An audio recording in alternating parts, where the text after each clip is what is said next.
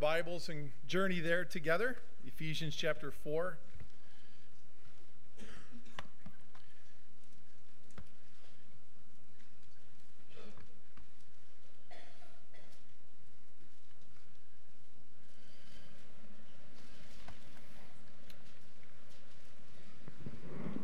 We've been studying together spiritual togetherness, what many call unity. I'm afraid, though, that unity became such a topic of conversation for churches. This may outdate some of you in the 80s and 90s, that it almost became a fad topic. And when we discuss spiritual unity together, it really is about being spiritually together. Why are we here? What are we doing? Where are we going? And is it for a purpose bigger than all of us? So, is our togetherness maintenanced in part not just by us as individuals, but in larger part, is it maintenanced by the why we're here? The bigger why. We'll discuss that this morning. If you need a Bible to follow along with, anyone just slip up your hand. Our ushers are ready to help with that. And uh, I just want to welcome our missionaries to Taiwan uh, the Bolins here. So, Brian and Aaron, where are you? You're back over here. Would you stand real quickly? Uh, many of our folks know you, many of them don't. But all of them have been praying for you this year. We know 2019 and uh, in God's providence, the things that were blessings and difficulties that befell you and came to you. We love you. And, and hopefully, we were able to encourage you somehow during that way, during that time. But we're so glad to have you today. And after communion tonight, uh, they'll be updating us on their ministry. So I hope you're able to come. I know you'll be delighted by them and what they have to share. Definitely like minded, spirit filled saints that we love to partner with. Spiritual togetherness. Just for those of you who are guests, let's just read this little short excerpt as Paul begins the practical part of the book of Ephesians that many of you are familiar with. Therefore, I, the prisoner of the Lord, implore you, to walk in a manner worthy of the calling in which you have been called. Again, a main subject and verb there we discussed weeks ago. And then he describes what that walk looks like in its character and disposition, the character of its disposition humility and gentleness and patience and showing tolerance for one another in love. And we spent a whole sermon last week just on that prepositional phrase in love. And we looked how Paul qualified what that love is and looks like. We did the same thing with Peter, if you'll recall. So, showing tolerance for one another in love, that's the one of two main participles following the main subject and verb of this paragraph. And he goes on to the second and final uh, main participle of this particular immediate context. And he starts it in verse 3 by saying, being diligent to preserve the unity of the Spirit and the bond of peace, being diligent to preserve the unity of the Spirit in the bond of peace. And again, for those of you who are guests, this is um, a text that we've chosen to use following Matthew 6:33 as we kind of use that as a springboard text into a new year of spiritually prioritizing what God would have us to do together. And then our theme for the year is doing divine things together. Uh, little did we know back when we were formulating this with God's help and prayer, this theme for the year, that we were actually going to be looking at the prospectus of actually building together.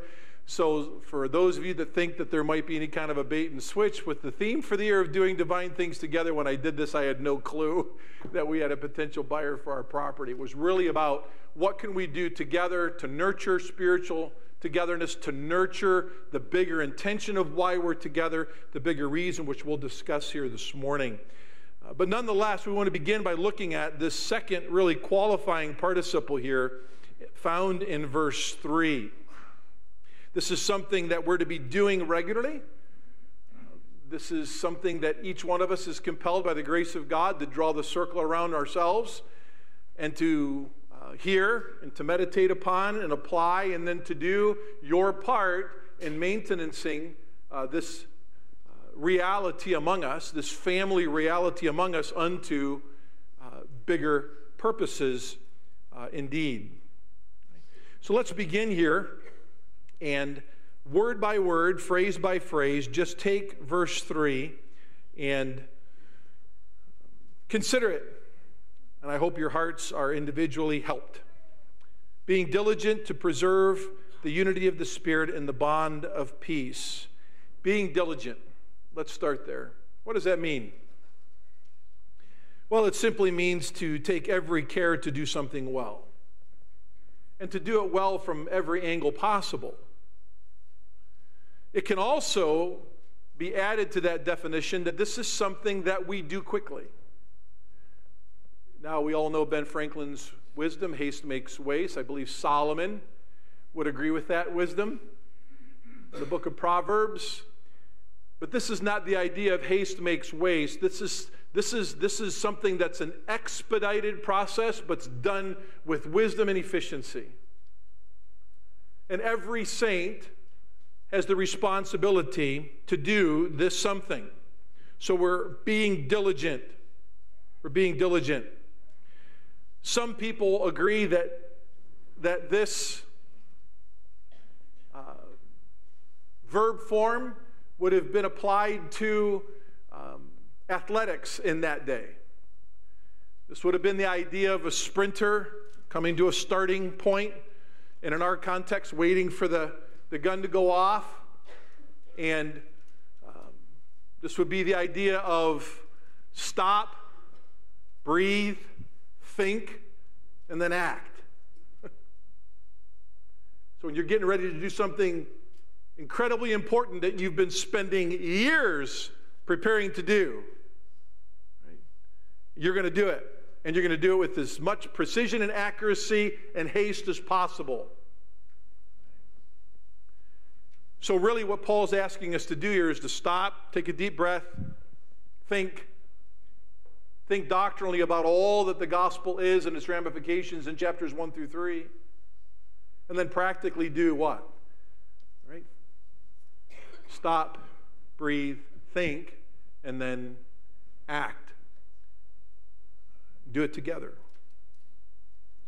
This word in specific is used 11 times in the New Testament. I think it's another important component to remember in relationship to the grammar here. It's used 11 times in the New Testament. It's translated six times as diligent, two times as eager, and three times make every effort. In 10 of those 11 contexts that I studied this week, this is what I found, and I think it's worth mentioning.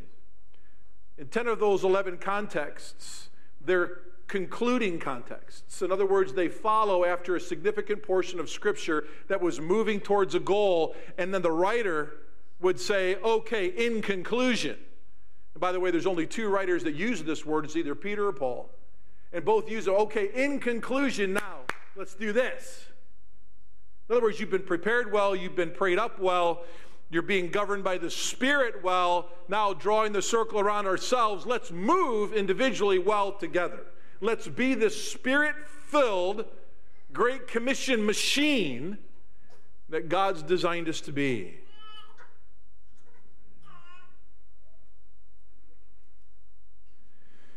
Everyone here has been given some vital information, as we've already discussed in chapters 1 through 3. And together we have a new family in Christ, and it comes from varied backgrounds, all placed in Grace Church of Mentor by the Holy Spirit into a local family and backed by divine authority, we're each given the opportunity to expend the spiritual energies that have been granted to us by the manifold grace of God to constantly move towards togetherness.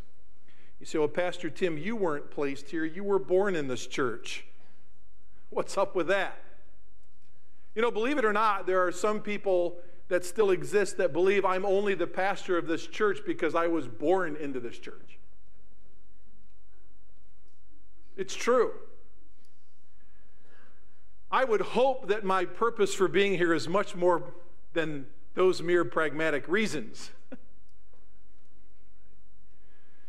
I not only was born in this church, I've been in this church for almost 49 years. My dad was the pastor of this church. I was an employee under him for 15 years. I've seen all the moving parts for all these years, and why would I still be here? Well, it's for a much bigger purpose than this was the church I grew up in, or this is the church my family enjoyed, or I'm just here because my parents are here. I'm here because my parents and my siblings and their families are here. Or I'm here because I like Sunday school or, or I like this Bible study. I'm here for this, that, or the other. Well, no, it's, it's, it's actually much bigger than all that why we're here. And it's my intention to maintenance, it's my, my to, to, to pursue, to be diligent to pursue this togetherness for the bigger why.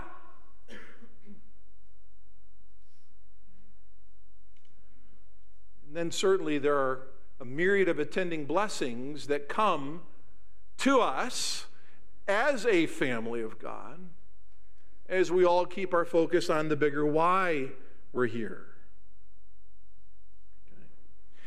If I was to say I'm here because my parents, I was birthed here, my parents worked here, my family went to church here, and if I was to say, well, this is the only church I've ever known, so I'll just stay here, then if if that's my reasoning, then the equal and opposite should be true too. That it should have been my parents, it should have been my siblings, it should have been the fact that I was born here that could be the reasons why I would leave from here.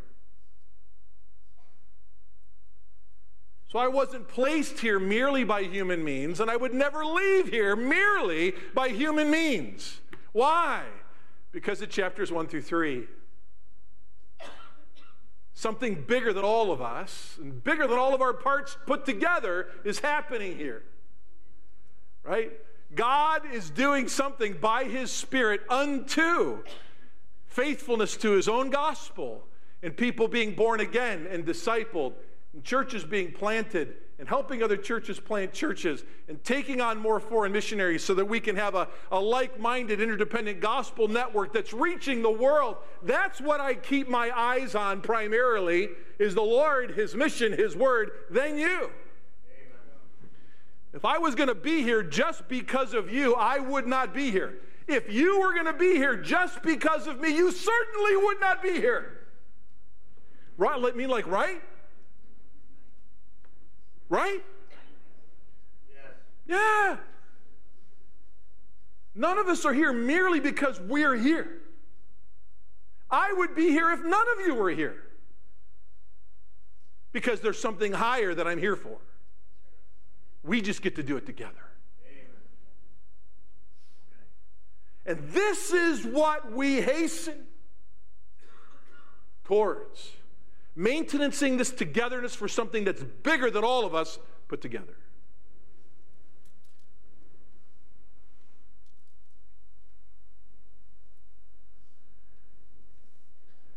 As we've already stated in the verses mentioned before in previous weeks, the pursuit of togetherness is, a conscient, is as conscientious as it is compassionate.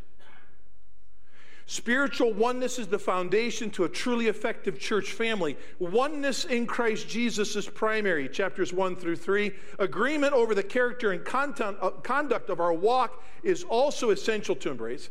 Understanding the nature of the Christian maturity and pursuing just that will be the adhesive with which our spiritual togetherness is maintenance. So, before we begin to unpack any further detail of our individual role among this family unto this divine end, let's take a bird's eye view to why we're doing this anyway. And this is not uncommon in Pauline literature. Go with me to chapter 6. Okay? We're going to crescendo to the end here.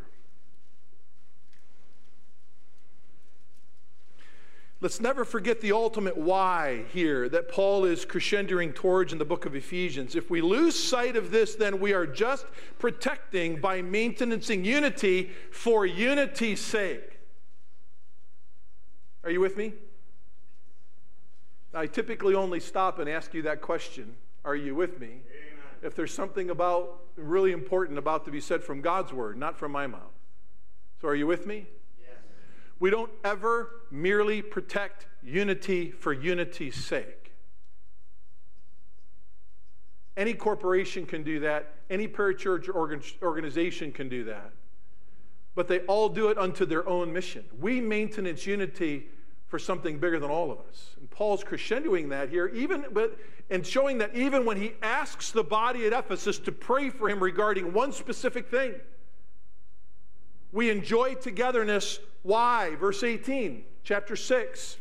With all prayer and petition, pray at all times in the Spirit. And with this in view, be on alert with all perseverance and petition for all the saints, and pray on my behalf, that utterance may be given to me in the opening of my mouth to make known the boldness of the mystery of the, let's say it together, gospel, for which I am an ambassador in chains, that in proclaiming it I may speak boldly as I ought to speak. Why go through the gospel chapters 1 through 3? Why emphasize spiritual togetherness at, at the beginning of chapter 4 that's further explained as being a very mature togetherness? Based on giftedness and the development of those giftedness. And it moves on into what does that look like personally, not just as we worship together, end of chapter 4, but as we exist together out in the world, end of chapter 4. And into chapter 5, the maintenancing of this body and its character, all the way down to our domestic realities and our vocational realities and our worship realities, all the way through chapter 6. You get my point? Why are we doing all this crescendoing forward? It's to verse 18. Paul's got an ultimate goal that's bigger than him and bigger than Ephesus and bigger than us. We just get to do it together, and it's the proclamation of the gospel. Amen.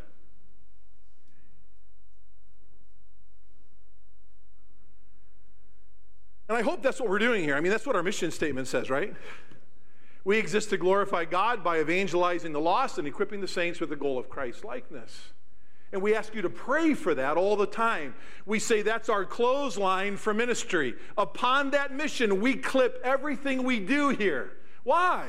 Because the Bible does, God does. It's bigger than all of us. And just thank God that I get to be part. This is how I feel with you. I'm just humbled and I thank God all the time that I get to be a part of you. And that it's more we than me. And the us can crescendo to 618 together.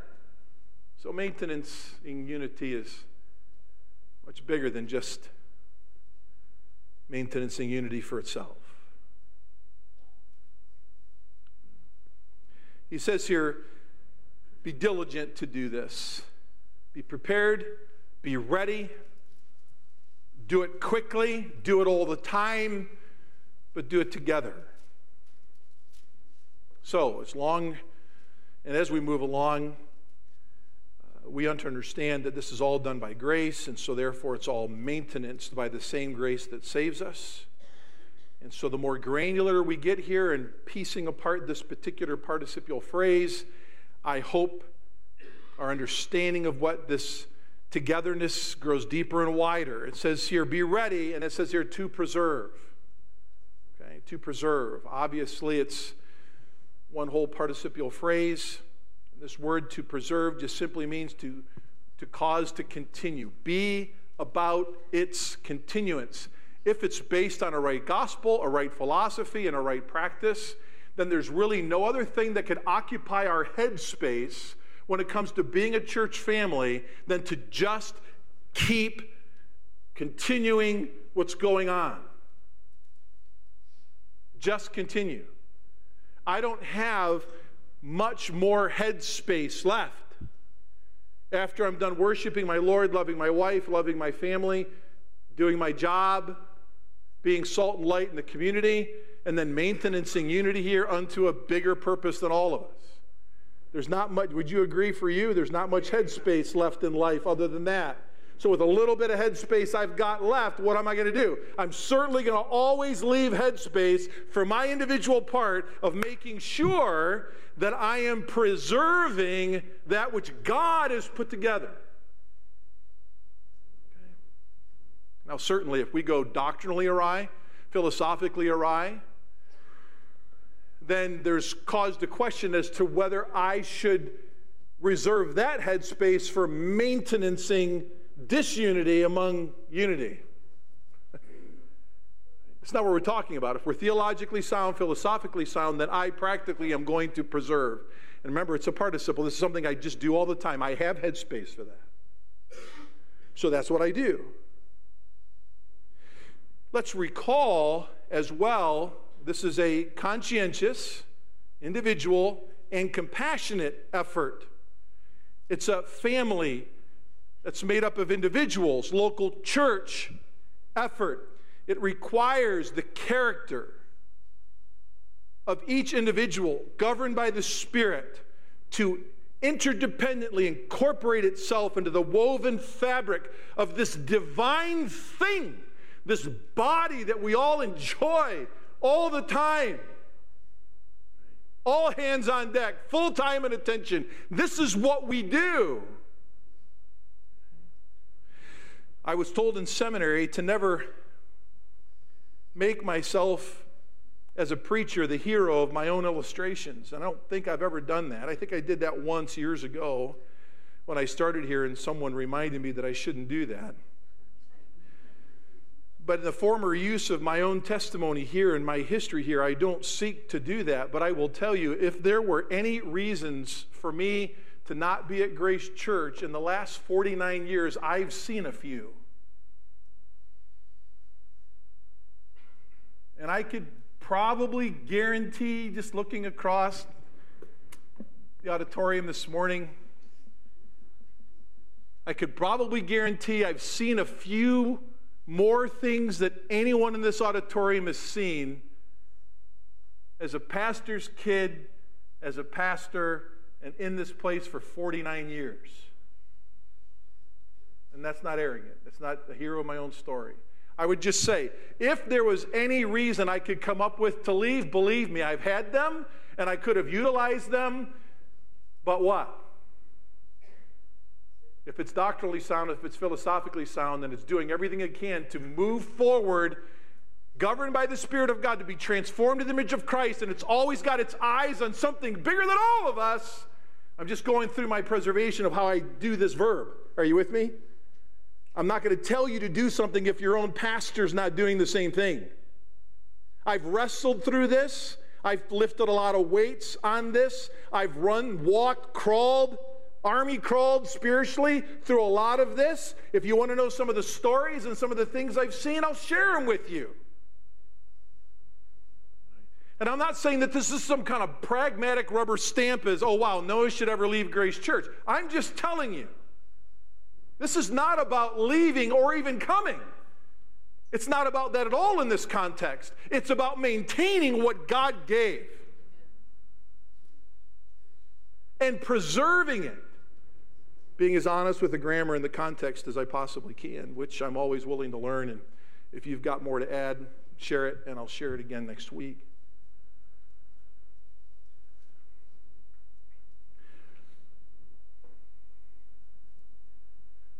This effort of moving towards with intensity and preserving is all underpinned by grace. And all for a purpose, as I've said, much bigger than all of us. Remember what the verse says.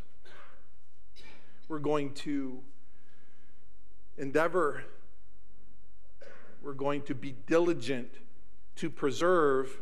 And the next phrase is what? The unity of the Spirit. The unity of the Spirit. Now, in the grammar of the text, it just simply means this it's the, it's the unity produced by the Spirit. So, whatever God's given to us here that is maintenance by us did not start with us. And that's what I had to realize as a kid growing up here. Whatever was happening here was happening here long before God even spoke Tim Potter into existence. So when I come on the scene, for whatever reasons I come on the scene, if the church is about the mission, the church is about the mission. God brings me here. I need to be about the mission. And whatever the people are doing together about the mission, God provided the mission, and God, in His Spirit, gave us the unity. It's sourced in the Spirit of God. It never begins with me or ends with me. I just get to be a part of it.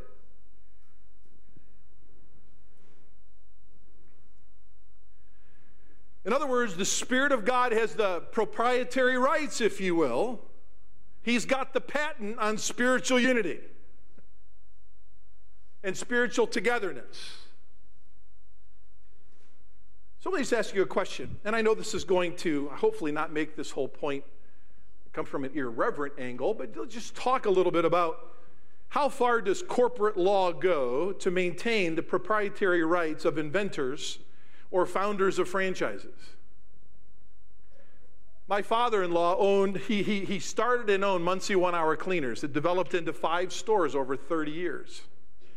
Right? When he goes to sell Muncie One Hour Cleaners, he has to sign something called what? A no compete clause. Why? Well, there's certain laws that the owner, the new owner operator, gets to function for a certain amount of time as Muncie one hour cleaners and has a chance to get himself on his feet.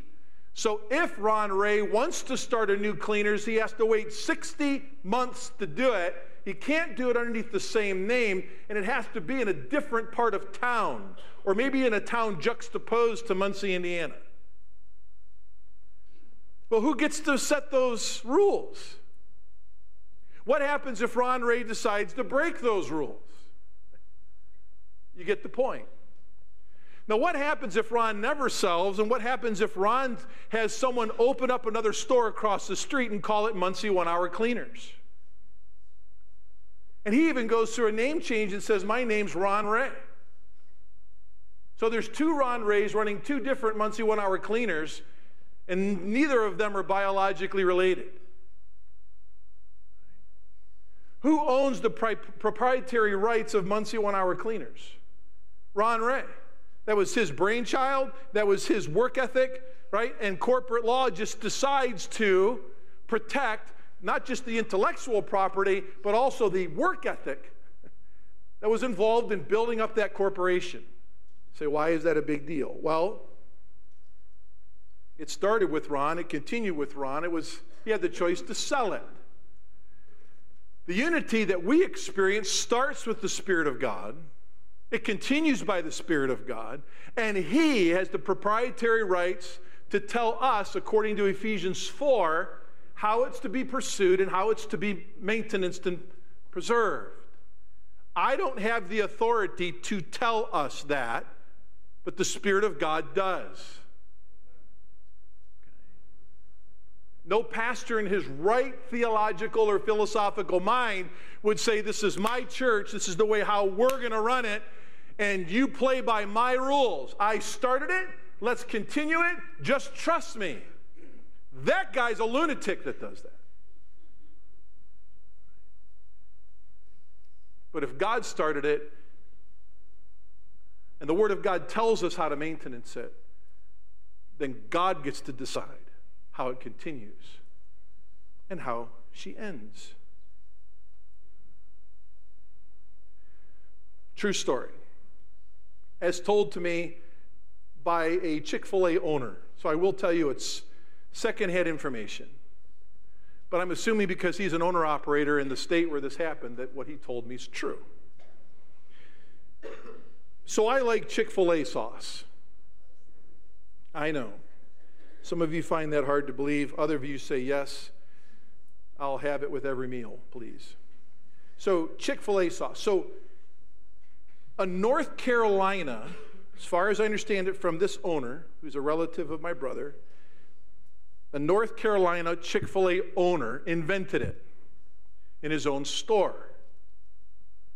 And it became quite a hot item for nugget dipping and to put on their sandwiches. Corporate rules, though, say don't tamper with the menu because the menu's our legacy. So, in Atlanta, corporate finds out Truett Cathy's told that a Chick fil A sauce is quite a local hit. So he demands, and by law, he could buy the recipe from the individual operator inventor owner, in order to maintain the unity of the corporate mission by adopting the sauce into its product line or into its menu And when I heard that story, I said, I said, Eric, are you like serious? I mean, that's crazy. Who cares if a guy wants to develop a dipping sauce and sell out of his own store? He goes, Nope, that's just the way we are. We're, we're not allowed to do that. And we know that we sign on the dotted line that we don't develop the menu. We can suggest what it might be, but we can't develop it and sell it. All that granular detail, all that seemingly meaningless attention to detail, all to protect corporate unity and a menu. Seriously. Well, it's interesting. There's not much heartburn in each individual owner operator of a Chick fil A, and apparently its constituents, as to why Truett Cathy was so stiff on his rules for a little box of Chick fil A sauce. Because everyone enjoys it, and it kept the mission going forward.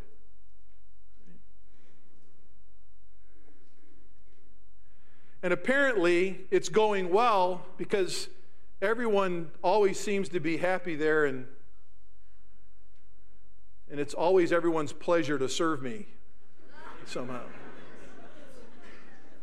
So I don't know if they're faking that or whatever, but there are times I certainly need to hear that. Because everyone's trained at Chick fil A to their mission and to do their mission with joy.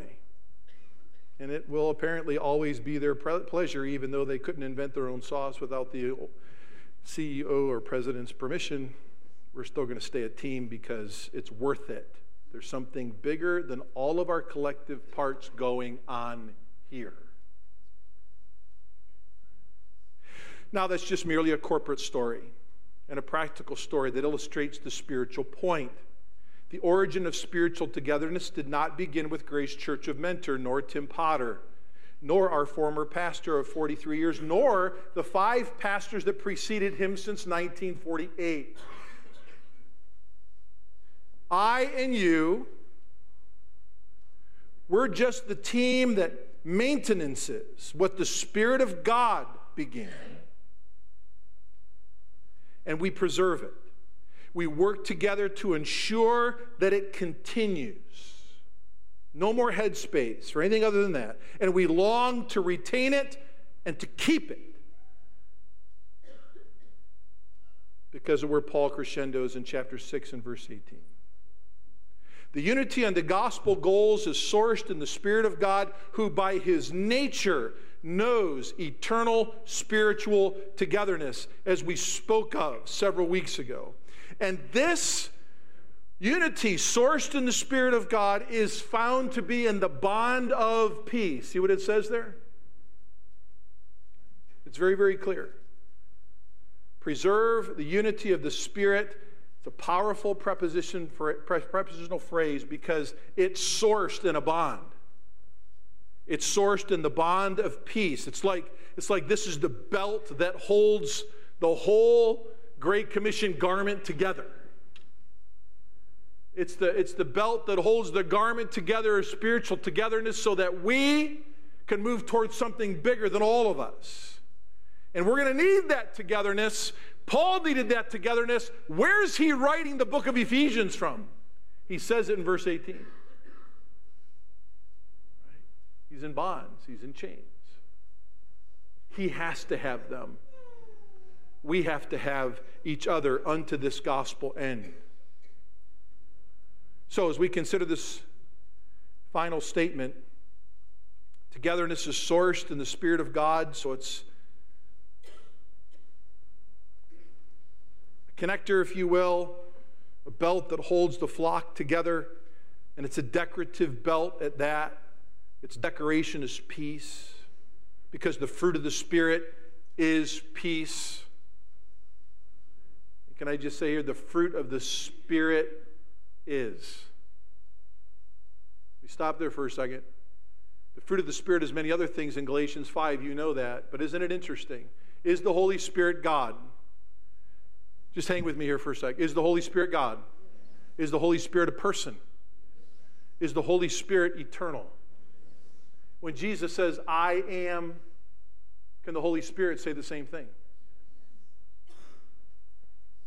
When God calls himself Yahweh, I am that I am. Moses, Exodus 3, tell them that I am has sent you. He's, it's an expression of his eternality, right? The Holy Spirit is God. So hang on with me here. I think it goes well with the grammar here when the Holy when Paul tells us by way of the Holy Spirit and inspiration that this is a unity that's sourced in the Spirit and its decoration is peace. That's an eternal decoration. May I say an eternal intention by the Godhead for his church, of whom Christ is both the chief cornerstone and the head.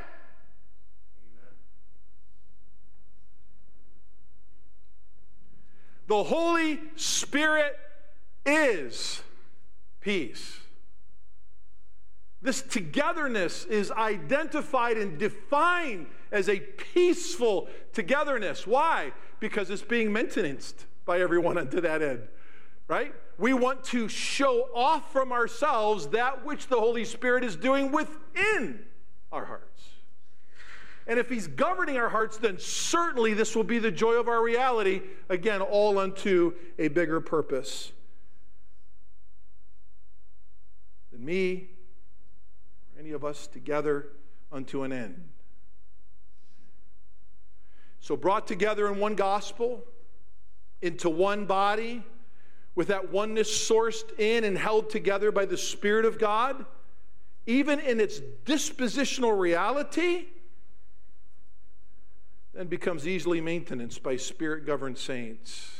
And it's more than doable, especially since the doing is being done together.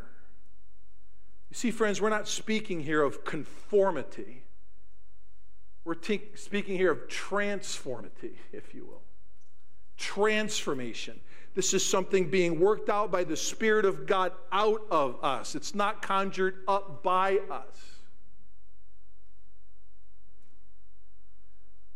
Togetherness in the body is found within a converted soul. The desire to maintenance that unity and that togetherness is governed by the Spirit of God who regenerated that soul, who made us alive in Christ Jesus.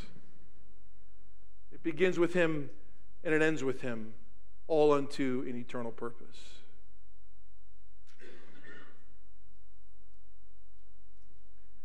So, let's be diligent to preserve this unity sourced in the Spirit and in the bond of peace because it has eternal value. You know, as a pastor, like I said, for years, I've heard lots of reasons why people come and go from churches. And a lot of times, like I said, when it's doctrinally and philosophically, doesn't, uh, not underpinned by Scripture, I get that. But there's a lot of churches that I would say doctrinally and even philosophically are okay. But people still have a reason to leave that church. I used to think all the time as a pastor, well, if we're doctrinally sound and we're philosophically sound, then why would you even consider leaving? And that was a wrong question. And I've had to confess that to the Lord as sin, and I don't ask that question anymore. Spirit filled, born again saints are never truly and only about merely maintaining unity. And that may take an hour or two to sink in. We mentioned it before. They're never really about that. If we are about just maintaining doctrinal and philosophical unity, and that's all we hover around, then I suppose that there would be dissatisfied, unhappy people here from time to time. Because you know what? I was too for years. Because I was always asking myself as I would read Scripture so why are we all together? What are we doing? Why am I here in Mentor, born into this pastor's family, in this church? Why, why, why, why, why? And I started to ask all kinds of questions as to why, why, why, why, why. And I found out it's not wrong to ask the question why. And God really wants to answer that question if you're doing it with the right spirit.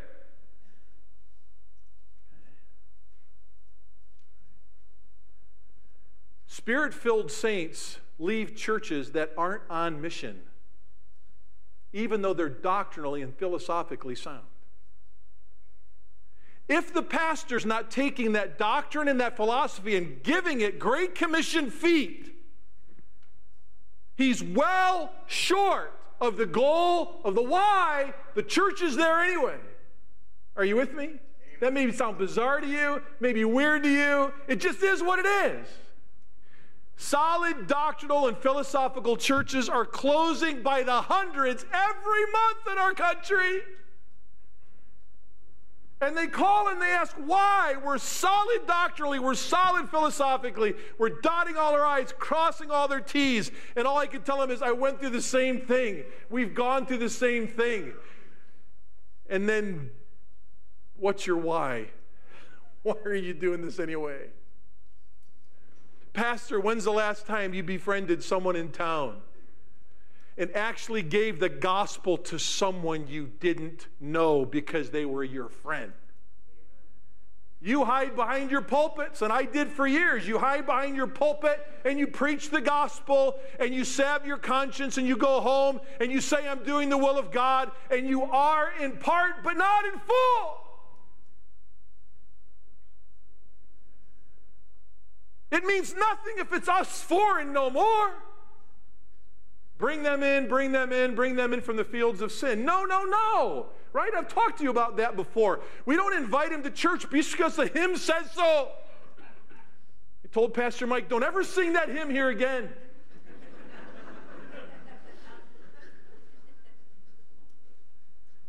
Matthew 28 19 did not say, bring them in. Am I right? Go. Pastors, are you going? Well, I give the gospel when I preach. I give invitations. I give the gospel when I do funerals and when I do weddings. And I give the gospel in a hospital. Outside your job description, who do you know in town and who are you influencing for Jesus' sake? It starts with the pastor and then the leadership. And then on the, that's maintaining something that's far beyond just mere unity doctrinally and philosophically. And quite frankly, it keeps things a little bit restless from time to time. Because a lot of us just like to hunker down into solid doctrine and solid philosophy, and I'm all about that. But it's got to be unto an end. It's got to be unto an end. Just follow Paul all the way to the concluding chapters of the practical parts of his books. It's always about the gospel and getting it out, and getting it out, and getting it out and getting it out, but it's not going to go out unless you're doing it right here in our own Jerusalem. So I'll ask you.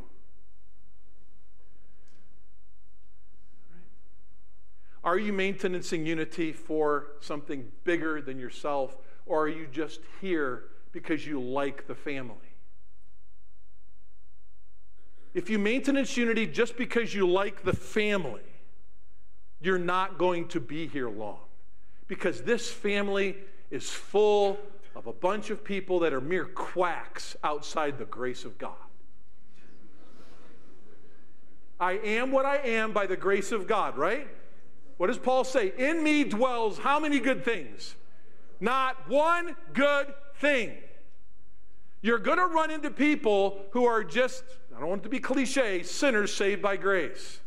I will rub you the wrong way. We know Pastor Steve definitely will, right?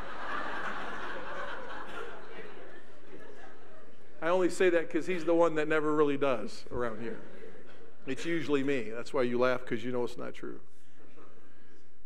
Right?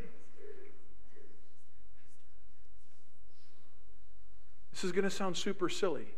But you know what solid doctrine and doctrinal and philosophical churches that are like that aren't on mission? Did you ever go to an old fair that had bumper cars? I love bumper cars. Like, I could pay, or my parents could pay, right? Full admission into a local fair, and I could go to the bumper cars, right? Grab me a foot long corn dog and leave and be fine. I just wanted to go to the bumper cars and have a corn dog. Right? And then as I got older, I added the fair fries. That's another discussion. Right? But I can just remember these bumper cars, right? And this is what church was like for me for a long time, right here. Right? Everyone was having a ball. Everyone was like, oh man, this is great. Everyone's bumping each other, bouncing off, laughing hilariously, waking up with whiplash and neck pain the next morning, right? Do they even have bumper cars even anymore? I think insurance probably got rid of those. They still have them. I need to go. I need to go, right? But we're bumping, saying hi, bumping, going to look for someone else so we can bump with them. Hey, how's it going? Turning around, those cars would do this, right? And you'd overcorrect. You didn't know where you were going. Then you'd get hit back from the side. Oh, that was hilarious, blah, blah, blah. Church was like bumper cars to me. We were on the ride, the cars worked, we were having fun, we were enjoying each other, even running into each other. It was all cool. Then when we get off and what we want, let's do it again. Let's get in line again. Well, the line's really long. It doesn't matter. It was fun. But it was just always about bumper cars. Didn't care about anything else in the fair. Silly illustration. You're, Pastor Tim, you really do have a headache this morning, right? It's got to be about more than just what we enjoy in unity. We have to weep with those who weep. We have to rejoice with those who rejoice. We have to entice one another to love and good deeds. We must do all these biblical imperatives unto a bigger why, else none of us should ultimately be satisfied here. So, what's the why? What's your part in the why? Why are you even here? Why did God even let you be born? Why did God even save you? Regardless of how I came here, why I stay here, why am I here? And I'm telling you what, folks, if I keep my head and my eyes on that Ephesians 6 18, 19, it's real easy to deal with you and you to deal with me. Because all of our broken parts saved by grace are being molded gradually into the same image because we have the same Savior. That's the ultimate reality as to why we do this participle. Okay, let's pray together. Lord, we love you. We thank you so much for giving us your patience as we try to grow. And Lord, there's growing pains, and, but it's growth nonetheless. I thank you, Lord, for giving us a flock here that does this text so well. I feel so incapable of preaching this text because there's people out here that have been doing this text for much longer than I who could do it so much better. But I pray that there are those of us in here that enjoy this, that would increase more and more in this, and that we would get our eyes lifted up. Lifted up. Lifted up to something much bigger than all of us. Keep them there. And as a result of that, grow in Christ likeness together. We love you, Lord. We thank you for so explicitly detailing for us what this spiritual togetherness is in its nature, how it functions, and what it even looks like.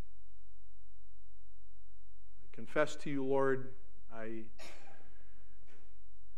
don't often articulate truth like I would like to, like I wish I could, like so many preachers can do. But Lord, just with the information that's been given from your word, and I trust associating illustrations to go with it, that growth would have begun with this whole thing with me first, and then with all of us, if it indeed is from your word and according to your word. We love you. I thank you again for this, this spiritual family that's been my joy for almost five decades. I thank you that they're tied to your mission. I thank you for the way they love each other because their minds are tied to the mission, tied tightly to the mission. And I pray, Lord, that those saints would be our examples until Jesus comes his name we pray. Amen.